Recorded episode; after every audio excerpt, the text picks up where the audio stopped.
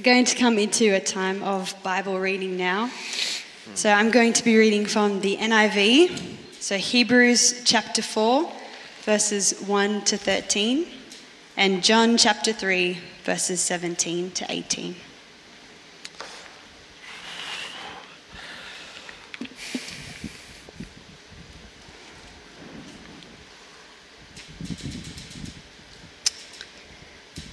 Therefore, since the promise of entering his rest still stands, let us be careful that none of you be found to have fallen short of it.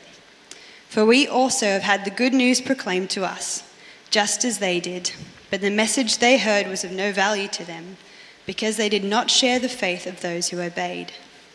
Now we who have believed enter that rest, just as God has said. So I declared on oath in my anger, they shall never enter my rest. And yet his works have been finished since the creation of the world. For somewhere he has spoken about the seventh day in these words On the seventh day God rested from all his works. And again in the passage above he says, They shall never enter my rest. Therefore, since it still remains for some to enter the rest, and since those who formerly had the good news proclaimed to them did not go in because of their disobedience, God again set a certain day, calling it today. This he did when a long time later he spoke through David, as in the passage already quoted. Today, if you hear his voice, do not harden your hearts. For if Joshua had given them rest, God would not have spoken later about another day. There remains then a Sabbath rest for the people of God. For anyone who enters God's rest also rests from their works, just as God did from his. Let us therefore make every effort to enter that rest so that no one will perish by following their example of disobedience. For the word of God is alive and active, sharper than any double edged sword. It penetrates even to dividing soul and spirit, joints and marrow. It judges the thoughts and attitudes of the heart. Nothing in all creation is hidden from God's sight. Everything is uncovered and laid bare before the eyes of Him to whom we must give account. Now into John 3.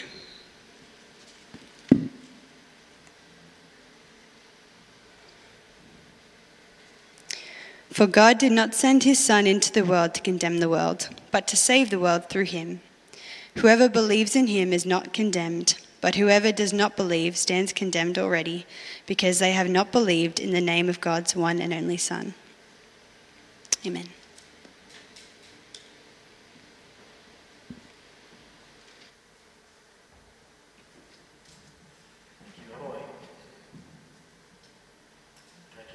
Team. We are one day closer to seeing Jesus face to face. Amen. Uh, seeing Jesus is the theme of our series through Hebrews. Uh, if you want to try to find a thread to follow through Hebrews, it's it's follow Jesus. if you can see where Jesus is in the book of Hebrews, you can follow the argument. It's because the argument is encouraging a group of people who have become a little bit complacent, a little bit tired, a little bit weary, a little bit tempted. Uh, it's encouraging them to continue to follow after Christ. I'm glad to see you this morning. Uh, my name is Jonathan Hoffman. I have the privilege of serving as senior pastor here at Windsor District Baptist Church. It is great to be worshiping with you. I'm grateful for the group of people that God has brought here, uh, not just today, but as a part of this fellowship. And we know that includes some of you who are joining us online. You might be home for COVID reasons, or you might be away because it's January and it's a great time uh, to get some rest. Uh, rest is the theme of this section in Hebrews, verses 1 to 13. And we're going to be learning about entering God's rest and the exhortation to do that. But before we get into this, I want to do a little bit of a look back to last week. And we'll see that last week it was all about bewaring a hard heart. There's a warning, there's an exhortation to people who've been invited into the promised land to watch out for a hard heart. First of all, everyone has a potential to get a hard heart then there's a danger that our hearts will become hard, and the danger is that we will miss the Word of God. We will not hear it properly. And finally, the cost to that is not being able to enter into God's kingdom. That was last week. This week we come, and the question that sort of follows out of that into this section, and it's a big question for us this morning, is why is it that some people hear the word and believe, but others hear the word and don't believe? You may have wondered that. Why do some people hear it and have faith, and other people don't hear it, or they hear the same word, but they don't have faith? We're going to try to tackle that question. Why don't all who hear believe? Now, the big idea this morning, as you can see behind me, is that to enter God's rest, we must believe. There is an entering that has to happen. It's not as if we will all suddenly wake up after we've lived and breathed and died, and suddenly, bang, here we are. We're in paradise. We're in God's rest. That's not how it works. There's an entering that needs to happen, there's a crossing over that needs to happen. There is a journeying from one into the other. And the big idea today is that all who believe will enter God's rest. You need to remember that. We enter God's rest by faith. You don't have to carve your own way. You don't have to create your own path into God's rest. He's made a way for you. But what you do need to do is you need to follow those steps. You need to persevere. You need to walk after the trail that Jesus has blazed for us. And the simple truth today that you and I need to see is that faith is going to perceive spiritual realities. Faith perceives spiritual realities. If we enter God's kingdom by faith, faith is having the ability to apprehend, to, to, to see, as it were, to, to understand things that are not readily apparent to our natural senses. Faith perceives spiritual realities. And so you're going to see the difference between those who hear the message but don't believe and those who hear the message and do believe is they are able to perceive things that are true and things that are real, but they're not readily apparent. You can't taste them, you can't necessarily see or observe them with your eyes, but nevertheless, they are true and they are real. They one day will be seen with our eyes but right now, they're only grasped, they're only apprehended, they're only perceived by means of faith. Now, the overview of this passage is in Hebrews 4 1 to 13. The author is going to assert three conclusions. There's, there's sort of three therefores, or sort of he's, he's reasoning through, and he's kind of give you sort of three conclusions, each of which urge us to make the most of this opportunity and to enter the kingdom. So, the, the three conclusions that, that are going to arise out of this, and this is not going to be our outline, but if you're trying to make sense of this text, this is a good, helpful way to look at it. Verses 1 to 5, the author comes to the conclusion that God's promise of rest, it remains for us. The promise to have rest in God remains for us. The second conclusion he comes to in verses 6 to 10 is that God's warning remains for us. Just as the promise remains for us, so does the warning not to harden our hearts.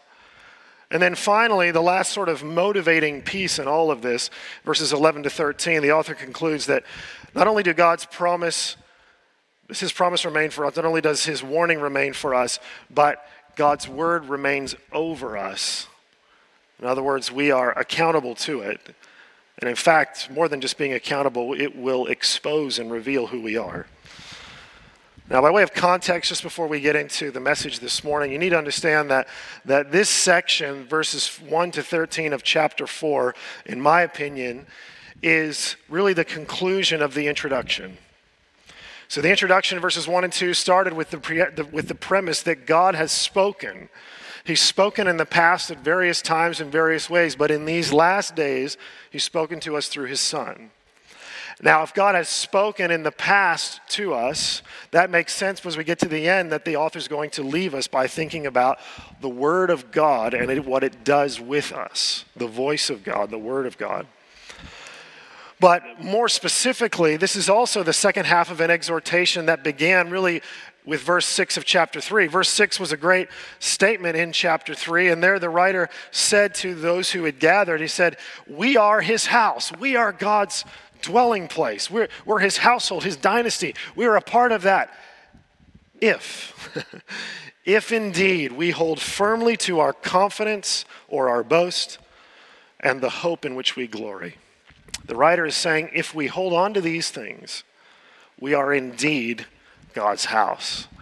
And it's that if, the if part, the question, will we hold on, will we not hold on, that's made up last week and this week's section of text.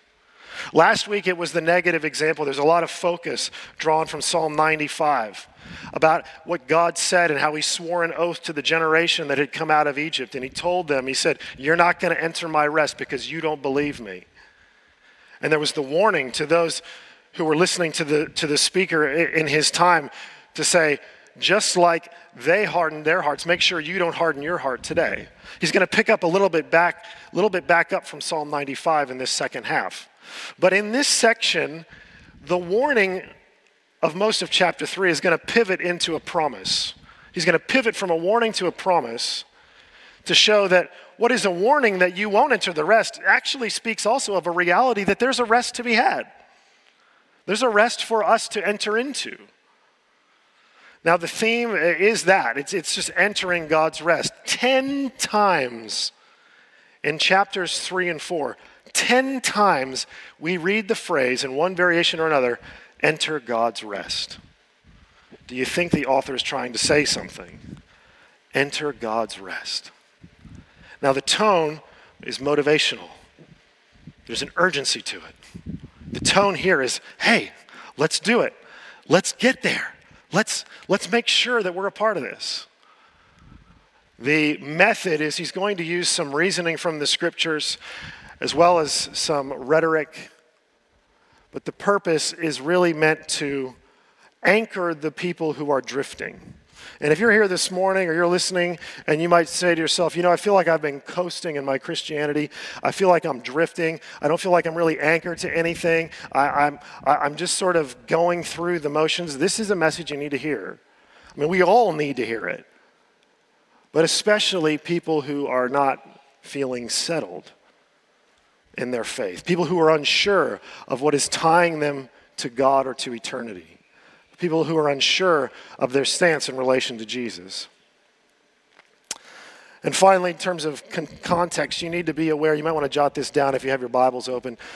Uh, three passages that are going to speak into this text this morning Psalm 95, Numbers 14. Those are the same things from last week, but in addition, there's Genesis chapter 2, verse 1 and 2, which speak of the rest that God has.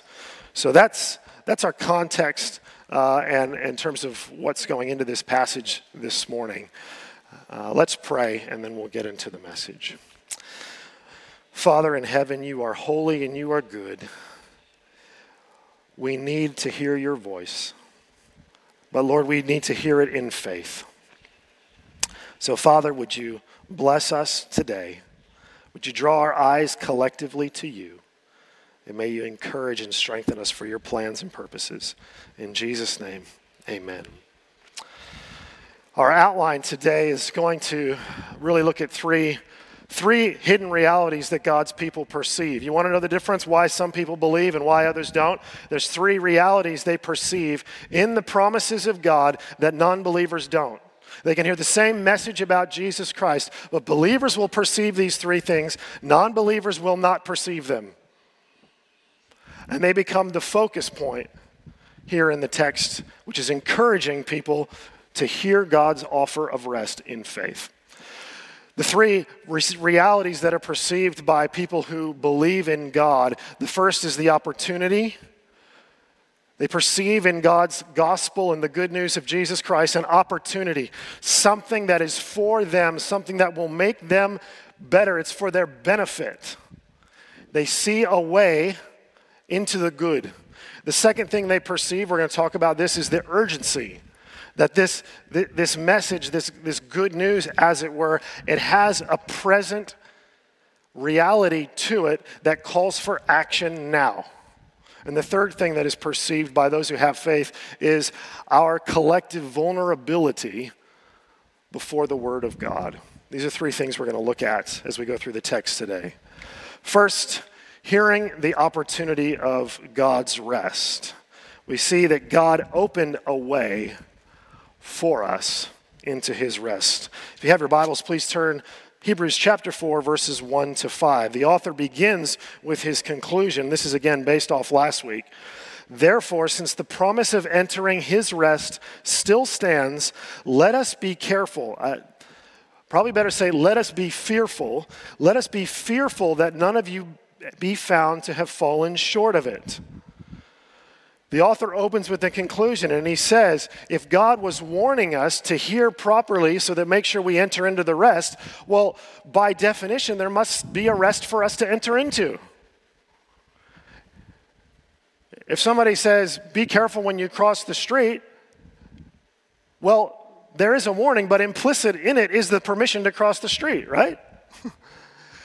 Here, the warning is be sure that your hearts don't grow hard as you hear God's invitation to join Him in His rest. And the conclusion is well, there must be a rest to be entered into.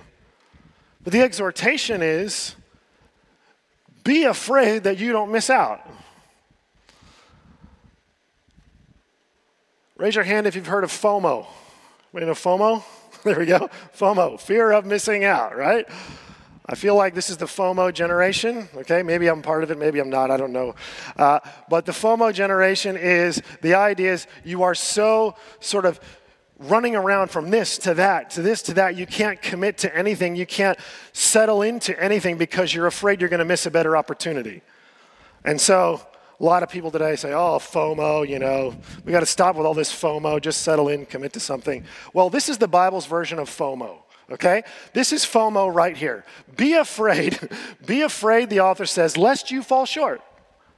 Lest you don't go all the way in, lest you, lest you begin trusting in the promises of God and then give them up. Don't let that happen to you. He reasons, for we have also had the good news proclaimed to us, just as they did. But the message they heard was of no value to them. It did not benefit them because they did not share the faith of those who obeyed. They didn't share the faith of those who obeyed. Interesting. The picture is the word of God goes out, and one group of people will hear it, but there will be two ways of hearing it. Even in this room today, the word of God from Hebrews chapter 4 is going to be proclaimed. You are in one room or, or one space, if we want to include the digital people. Hi, digital people. One space, right? You're in one space, but there's two ways of hearing what God's going to have to say. You can heed it as something that is true, something that is profitable for you. You can believe and rest and take your stance in it. Or you can say, nah, fair enough but I'm going to go and I'm going to do my thing. It's interesting because the author is referring to the wilderness generation. These are the people that Moses led out of Egypt. They crossed the Red Sea. God provided for them through water from the rock, manna from heaven, quail from heaven. He defeated kings that were opposing them. He got them right up to the border of the promised land. And there they are, standing at the gateway, standing ready to cross in. And they get the report back. And most of the spies say, no, no, no, no. Well, the land is great, but there's no way. It's not for us. But there were two people, Caleb and Joshua, who gave good news. They gave a good report. And they said, Yeah, this land is good. And guess what? God's going to give it to us. This land is good, and God's going to give it to us, which is why the writer says they were gospeled. These people were gospeled, but they didn't hear it. And so it was no value to them. Even though the message was true, it didn't mean anything because they didn't receive it in faith. How many people are going to stand before God and they're going to say, Oh my goodness, that whack job preacher was right? That person on the street corner who was passing out red frogs saying, Jesus loves you, they were right. They're going to say, I heard it before but it was no value to them because they didn't hear it in faith. And it's for that reason that they disobeyed. And so the author says, Now we who have believed enter that rest. They didn't enter, but we who believe, it's not entered past tense, it's entering. We are in process of doing that, in process of entering faith.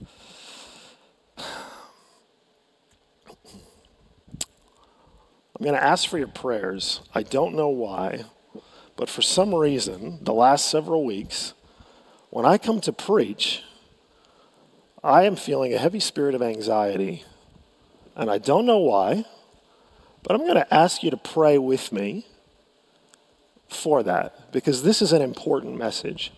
And the last thing that you or I need is a human being's personal state getting in the way of this message going out. So I'm just going to take a moment. I'm going to ask you to pray with me. And we're going to continue to give and dedicate this to God. All right? Let's pray. Father, we know that there are spiritual realities all around us. We know this is a word to be heard, and so we pray that it would go out. Father, we pray you would hide the one who gives the message, for that person is meaningless. It is your word that counts. We ask this in Jesus' name. Amen. Oh, thank you, Chris, for that stool. All right. This is a significant message because the Word of God needs to be heard in faith. Needs to be heard in faith. Now, the writer goes on to say this is why God had swore an oath. It's because they didn't believe him when he spoke, they didn't believe him when he talked. And so God finally had enough and he said, Well, I'm going to declare you are not coming in. They would then try to enter, but they couldn't because God had already said, You're not going to come in. But the writer is not talking about that so much as the reality of this rest. Towards the end of verse 3, and yet his works, this is God's works, have been finished since the creation of the world. For somewhere, he has spoken about the seventh day in these words On the seventh day, God rested from all his works. And again, in the passage before, he says, They shall never enter my rest. Now, what is this rest that we're talking about? What, what is this rest that God has?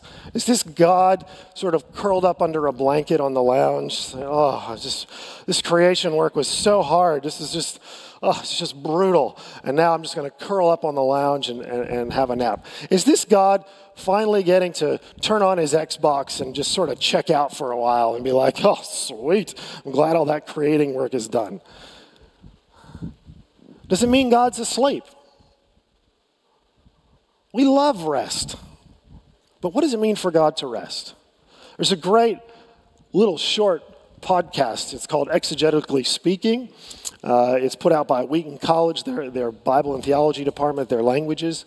And, and in this podcast this week, actually, uh, John Walton, who's an Old Testament scholar, he went, to, he went to talk about what it meant, what's going on in Genesis 1 and 2. And he has this great line in there, and I'm going to give it to you now.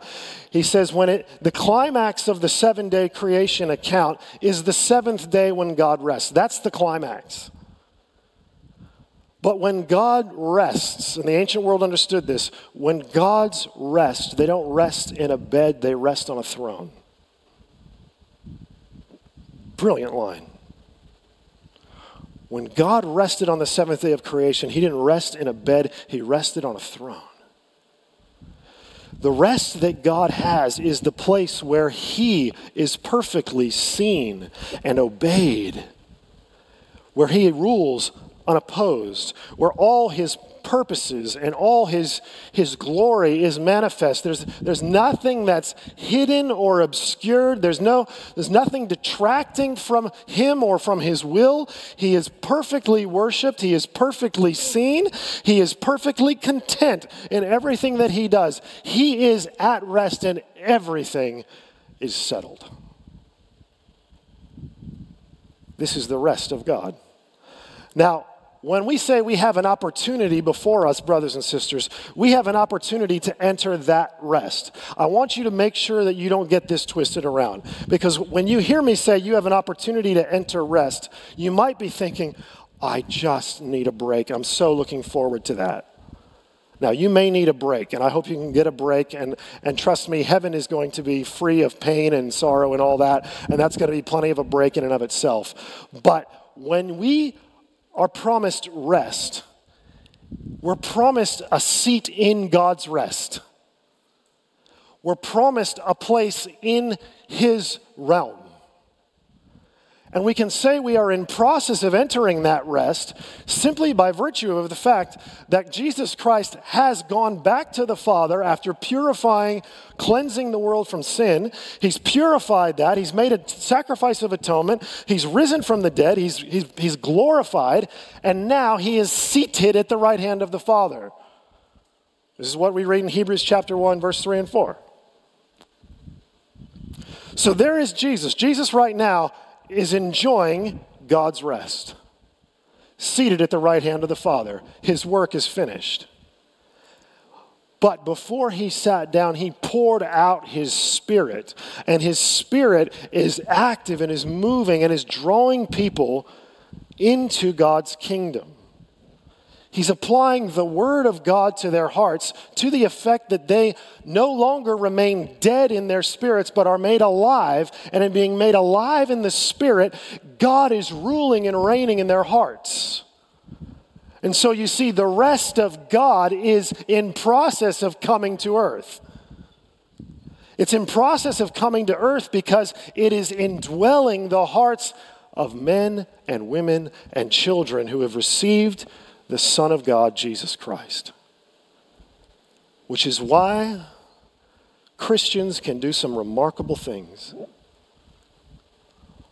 Which is why the world looks at Christians and say, I don't get it. How are you not freaking out? How are you not worried about disgrace in other people's eyes? How are you not worried about your earthly security? How are you not afraid of this cancer diagnosis that you've received? How are you not losing your mind? Why doesn't the prospect of loneliness scare you? The world looks at Christians and says, I don't get you. Do you know why? Because they've begun entering that rest. And that rest is coming to earth, not just in the form of the spiritual realm, but in the physical reality. And when that rest comes, the graves will be emptied, the judgment will be given. And those who have trusted Christ will enter into that rest with glorified bodies in a place where there is no darkness, where there is no sin, and every shred of evil, every hint of evil is gone. And it's that rest that the author is saying, don't fall short of that. Don't, don't start this process. Don't, don't, don't get going on this journey and simply because, you know, you want to jump into bed with somebody who's not your spouse, or because you, you, you want to just accumulate a bit more money, or, or, or, or you, you, want to just, just give your life over to people's reputations. Don't forsake the rest for these things, he's saying.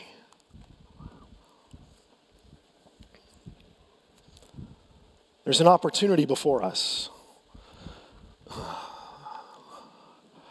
And so there is a warning against falling short. Beware, falling short of that rest.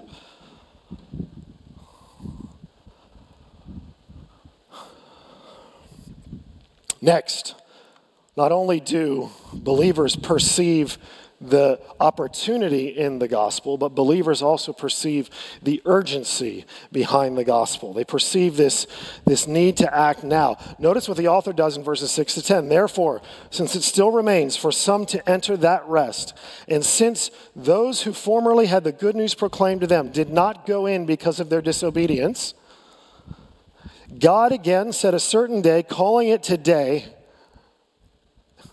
this he did when a long time later he spoke through David, as in the passage already quoted Today, if you hear his voice, do not harden your hearts. What's, what's he doing here? It's a bit of a convoluted language.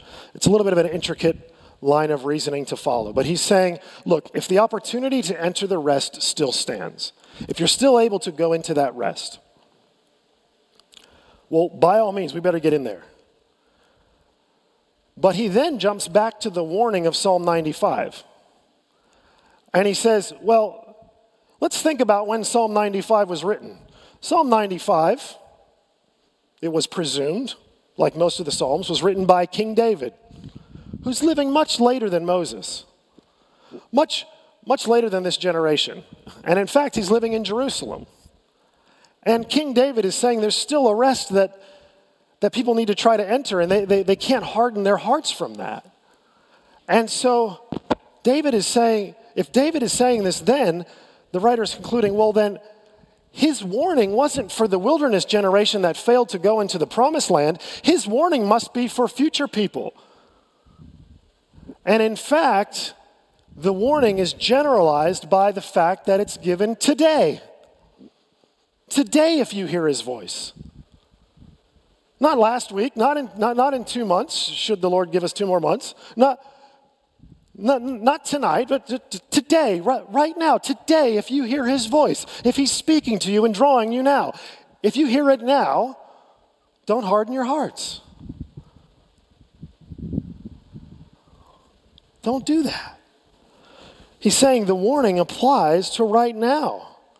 And then he reasons for if Joshua had given them rest, verse 8, God would not have spoken later about another rest. And then he comes to the conclusion there remains, therefore, a Sabbath rest for the people of God. Verse 10, the NIV reads, For anyone who enters God's rest also rests from their works, just as God did from his. But probably a, a more wooden translation would read, Now the one who entered God's rest has rested from all his labors, just as God did from his. Now, I want you to imagine with me for a moment if I said to you, look, the first person out the door today after this service gets a free coffee. First of all, you probably don't need any incentive to get out of this hot room. but if I said the first person out of the door gets a free coffee, and, and then you would take that as, as applicable to everyone.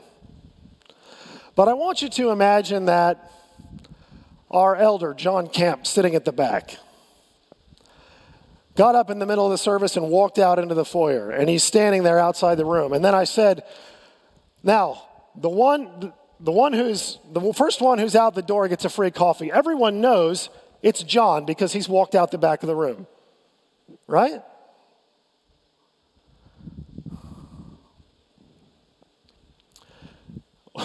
At this point, Lionel stands up. All right, Lionel, you get the coffee, mate. You get the. I didn't see you back there. The point is, there is one who's already entered, who's already ceased from his works. There is one who has entered God's rest. Who do we think this is? Jesus, exactly. Exactly. Which makes sense because otherwise, this is a very confusing passage. Because in verse 10, he's going to read, Now, anyone who enters God's rest ceases from their works. And then in verse 11, he's going to say, Make every effort to enter God's rest. And you're like, Hold on a second. Do I rest or do I make every effort? Do I do. What's going on here? It feels a bit schizophrenic. But when we understand that Jesus has entered God's rest, he has ceased from his labors, then it becomes very clear what the author means in verse 11. It means keep up with Jesus, go where he's gone. Which is the same thing he's going to say in chapter 12, verse 1. Fix your eyes on Jesus, the author and perfecter of our faith, running your race after him. In fact, the whole, the whole point, you could argue, of this message that the, that the writer of the Hebrews is giving to the listeners is Christians. If you, if you can't locate Jesus, if you're not sure where he is and what he's doing, you will drift away. And so his point here is look where Jesus is. He has entered God's rest. He has ceased from his labors. Now, some of you are saying, hold on there, Pastor. This is talking about us not having to work for our salvation. Well, I agree. We don't work for our salvation. But this is not the context for justification by faith. The writer to the Hebrews here is not trying to nut out in verse 10 how we are saved. Let's let Paul be Paul and let him talk about justification in Galatians and Romans chapter 3. And let's let the writer to the Hebrews be who he is, whomever he or she is. The context here is not how you're saved, the context here is where are you going? Who are you following? Jesus, we've already been told in the first few verses of chapter one, uh, chapter one, Jesus has sat down at the right hand of God. This is such good news because this means that there is a glorious future for those who trust in the word and promises of God. It means that the whole plan of redemption worked. It means that salvation is available. It means that our sins will be wiped away and forgiven. It means that these bodies that have been bound by decay and death and mortality.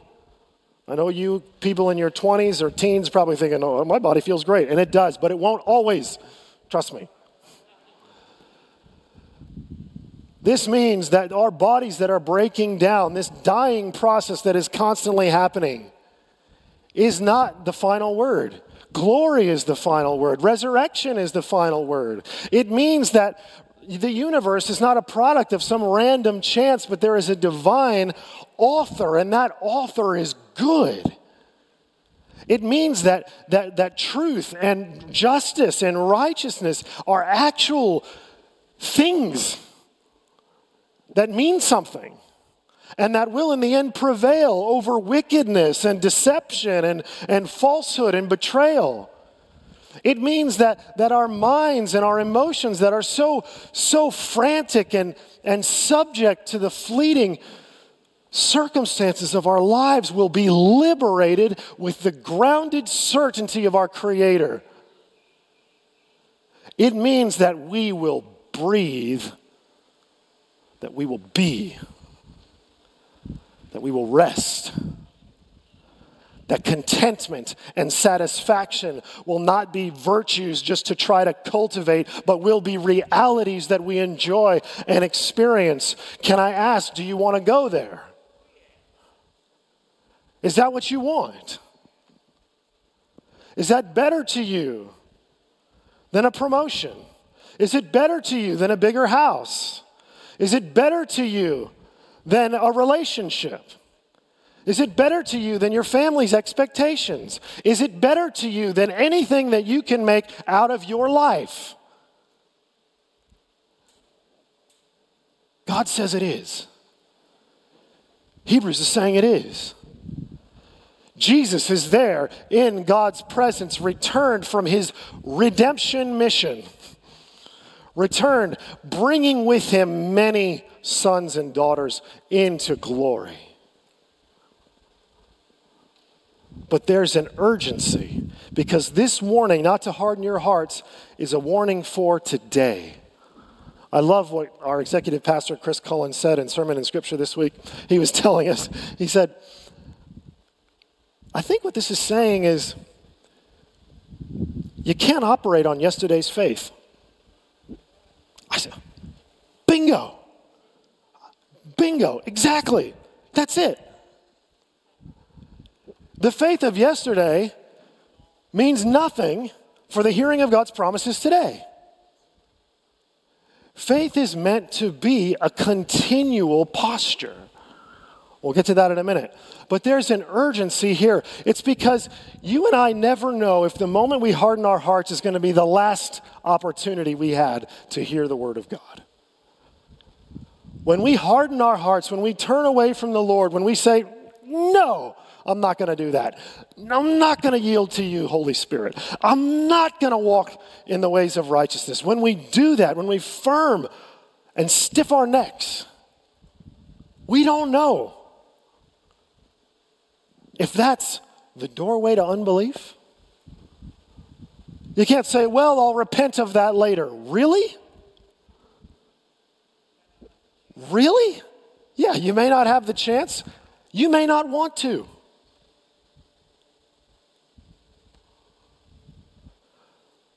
What makes us think if we stop trusting God, we're suddenly going to start trusting Him again?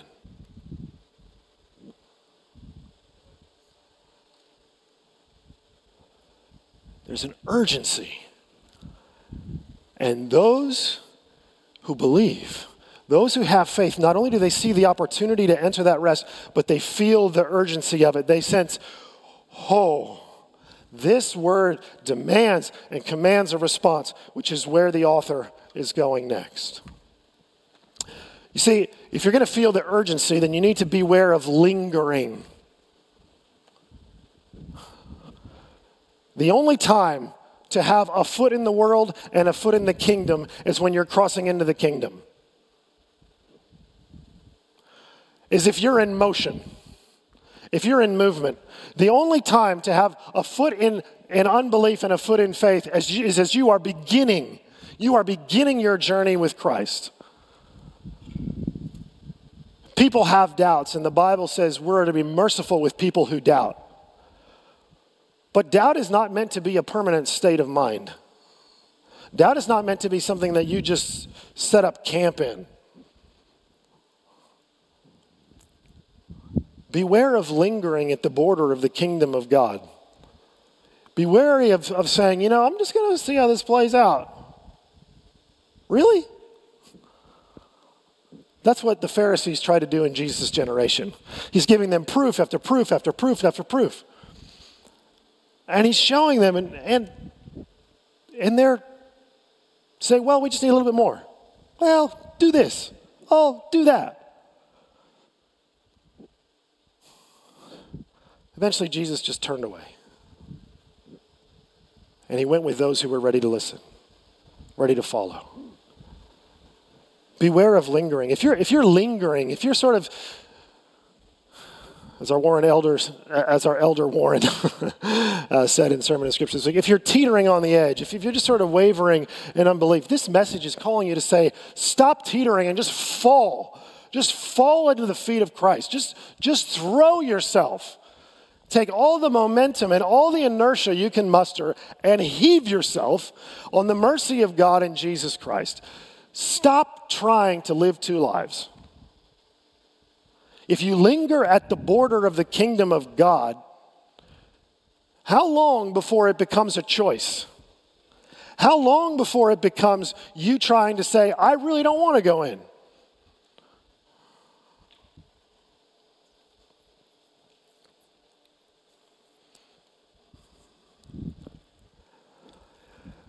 Believers discern the urgency and the timing of it. They also discern the urgency and the priority of it and in the authority of the one who is speaking. There's a priority in this promise, but there's also an authority. I don't know about you, but I get text messages all the time telling me I've won millions of dollars or there's a special package waiting for me somewhere to pick up if I just give them all my bank details. You know, I get tons of promises that get spammed into me. And you know what? I don't even open them. Why? Because there's no authority. Who is this person? Who's this random thing trying to give me something? They can tell me all the good things they think I want to hear, but I'm not going to respond. I'm not going to open it. But this promise comes with authority. And so those who will persist in faith, they will recognize the authority in the one who said it. The claims of Christ need to be evaluated not because they sound good, but because the authority he claims. Jesus, we're told, is the Son of God. He is God in flesh, the exact radiance of his being. Finally, the third reality, the third reality that believers see. They sense their vulnerability. We sense our vulnerability before the Word of God. And we're going to see in these two verses, excuse me, these three verses, that God exposes all by his living, all seeing Word. Here's the, the, the sort of the, the, the final concluding exhortation let us therefore make every effort to enter that rest pull out all the stops, do whatever it takes, give whatever is necessary. This is Jesus saying the guy who found the treasure in the field sold everything he had so he could buy the field. Do this. Don't let anything get in the way. There is no earthly good worth sacrificing heaven for.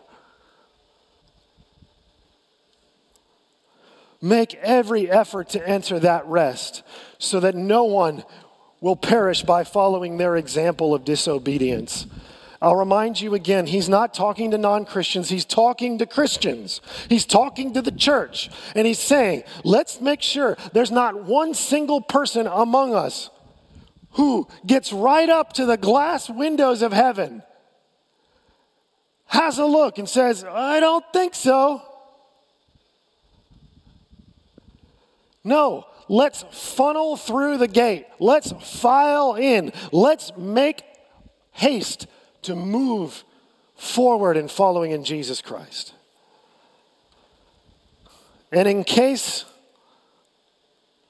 there was any sort of lack of motivation, the motivation comes in verses 12 to 13. For the word of God is alive and active I'm going to give you a very wooden translation of this in the original. It literally says, For living is the word of God. This isn't some old and dusty promise. This isn't some creed that's just, just gathering irrelevance as it rots through the ages. This is a living word. For living is the word and active. The word for active means working. Do you get the picture? God worked and then he rested. Jesus has entered into that rest. So God has his rest. Jesus has gone before us. He's in there. He's resting, but the word is working. The Son is resting and the word is working and the word is alive. It penetrates even, excuse me, it is sharper than any double edged sword. It penetrates even to dividing soul and spirit, joints and marrow. It judges the thoughts and attitudes of the heart. This series of pairings, this, this, this series of metaphors here, it's meant to show that the word will expose us. It's meant to, to show the penetrating nature of the word to get into places that are hard to separate, that are really hard to distinguish. And you'll find this is what the Word of God can do. In the Bible, the soul and the spirit were virtually synonymous, but the Word of God can penetrate into that. In, in human reality, joints and marrow can be, can be difficult to, to separate, but the Word of God goes there. It even judges the thoughts and attitudes of the heart. Literally, the thoughts and meditations. Just think about that for a moment. What's the difference between a thought and a meditation? A lot of translations will say between the thoughts and the intentions, but it actually goes deeper than that. It, it, doesn't just distinguish between what you want to do and what you're thinking about it goes to the difference between those things that your mind can order and the conceptions that your mind brings up. I'm not even confident I understand it. but the point is, the Word of God is penetrating but he doesn't stop there. Nothing in all creation is hidden from God's sight. Everything is uncovered and laid bare before the eyes of him to whom we must give account. This living, working word is penetrating into the very inner recesses, the core of who we are. It's able to pull out everything and separate it and see it for what it is. But as we said, believers don't just listen to the promise as an utterance from God, they, they see it as something that, that has authority over them. There's a vulnerability. And it comes to us in these last lines of verse 13. Everything is uncovered and laid bare. Literally, everything is naked and laid bare before the eyes of Him. And there's a real scary image here. And I'm not trying to scare you, but I'm just trying to give you the full the full picture of this passage. When it says everything is laid bare, the, the, the, phrase to be laid bare means to, to expose the neck.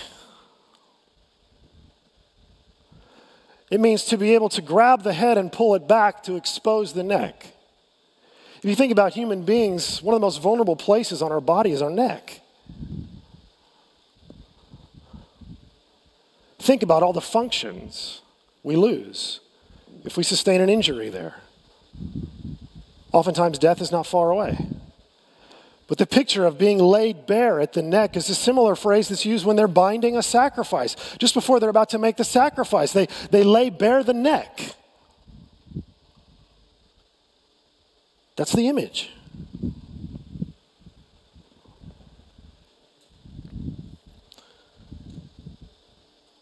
so here's the Word of God.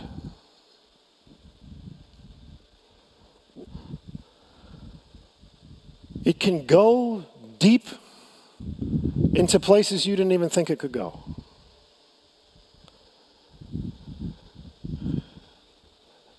It exposes us for who we are. Jesus said that every word, every word that we've uttered, will come before him.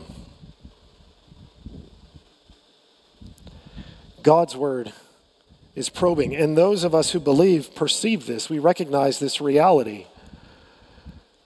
And so, because of this, if that word of God is saying to you, Come into my rest, enter into the kingdom that the Son has purchased for you, then we would be utter fools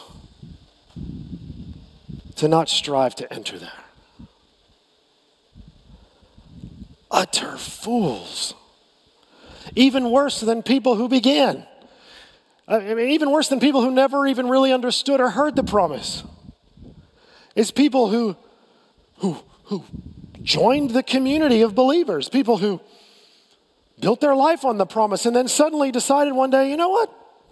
Nah. No, I'm going to deconvert. Well, I'm going to try this thing. I'll, I'll do that thing. It is the height of foolishness. So we need to strive to enter. This is the difference between those who believe and those who don't. What do I mean by strive to enter? Faith's response to the promise should shape these areas. It should shape our intentions. What's our goals? How much does my faith impact the goals that I set? How much, how much does my faith direct the course of my life? Some of us need to start here. And we need to say, you know what? I'm going to let my faith actually, like my, my, my, trust in Jesus and where He says that I'm going, I'm going to let that rewrite all the plans I had for my life. I'm going to say, my plans, tear it up, throw it over here. I'm a, I'm a believer, I'm a sharer in Jesus Christ, I'm part of God's household. I'm going to let Him judge my intentions. I'm going to let Him shape those things. Direction is not too dissimilar to that. Direction is a reminder if you've been heading off somewhere and you're not, like if Jesus is not where you are walking and where you are going, this is the call to turn, change course. Or as the Bible says, repent. Our faith ought to shape our motivation, the reason why we do things. Too often we conceive of the gospel and, and, and Jesus and Christianity as, as this label we just slap onto ourselves. Well, I self identify as a Christian. Good for you, buddy. What does that mean? Does that actually impact the reason you do things? Why you do them? Oh, I'm working hard at my job. Why? Oh, well, you know, I, I, I found this great girlfriend or boyfriend. Why? Why are you in that relationship?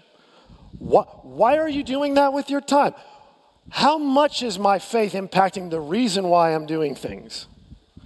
Furthermore, my faith ought to, ought to impact my preparation. You see, there's an idea in this text that if we're going to make every effort, that, that God has allowed us a certain amount of resources, a certain amount of time, a certain amount of breath, a certain amount of waking hours and energy, a certain amount of calories, kilojoules, whatever you call them. God has allowed us these things, and He has given us discretion on how we arrange those things.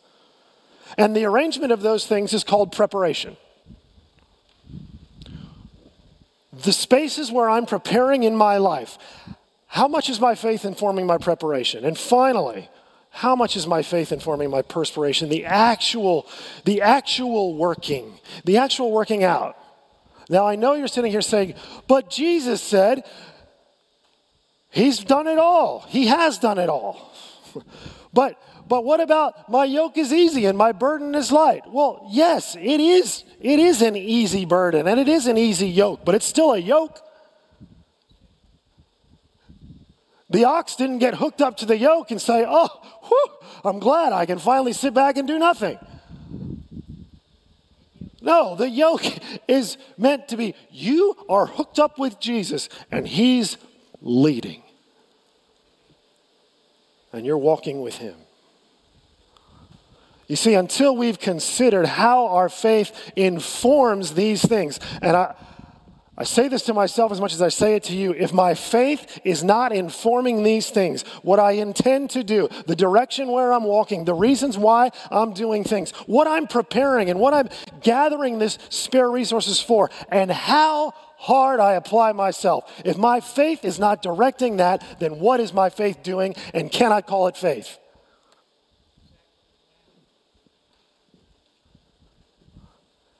Faith is not a label.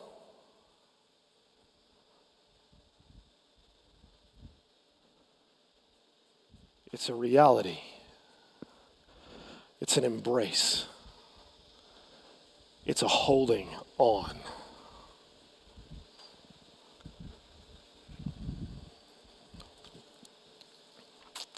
Let's pray. Father, we know you are good. And Lord, I pray for those who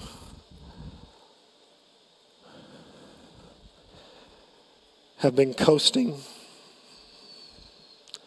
for those who have forgotten the urgency, I pray that you would stir their hearts. Lord, I pray for those who, because of the flesh or the devil's tricks or the world's temptations, they've stopped seeing your kingdom and your rest as an opportunity. And it's not only, they only see it as a burden. Lord, I pray for those who feel invincible. Lord, we are frail. Father, I ask that you would today, with your gentle hands, apply the scalpel of your word to our hearts. You would cut away any flesh, anything that's not of you, that we would respond. We ask this in Jesus' name. Amen.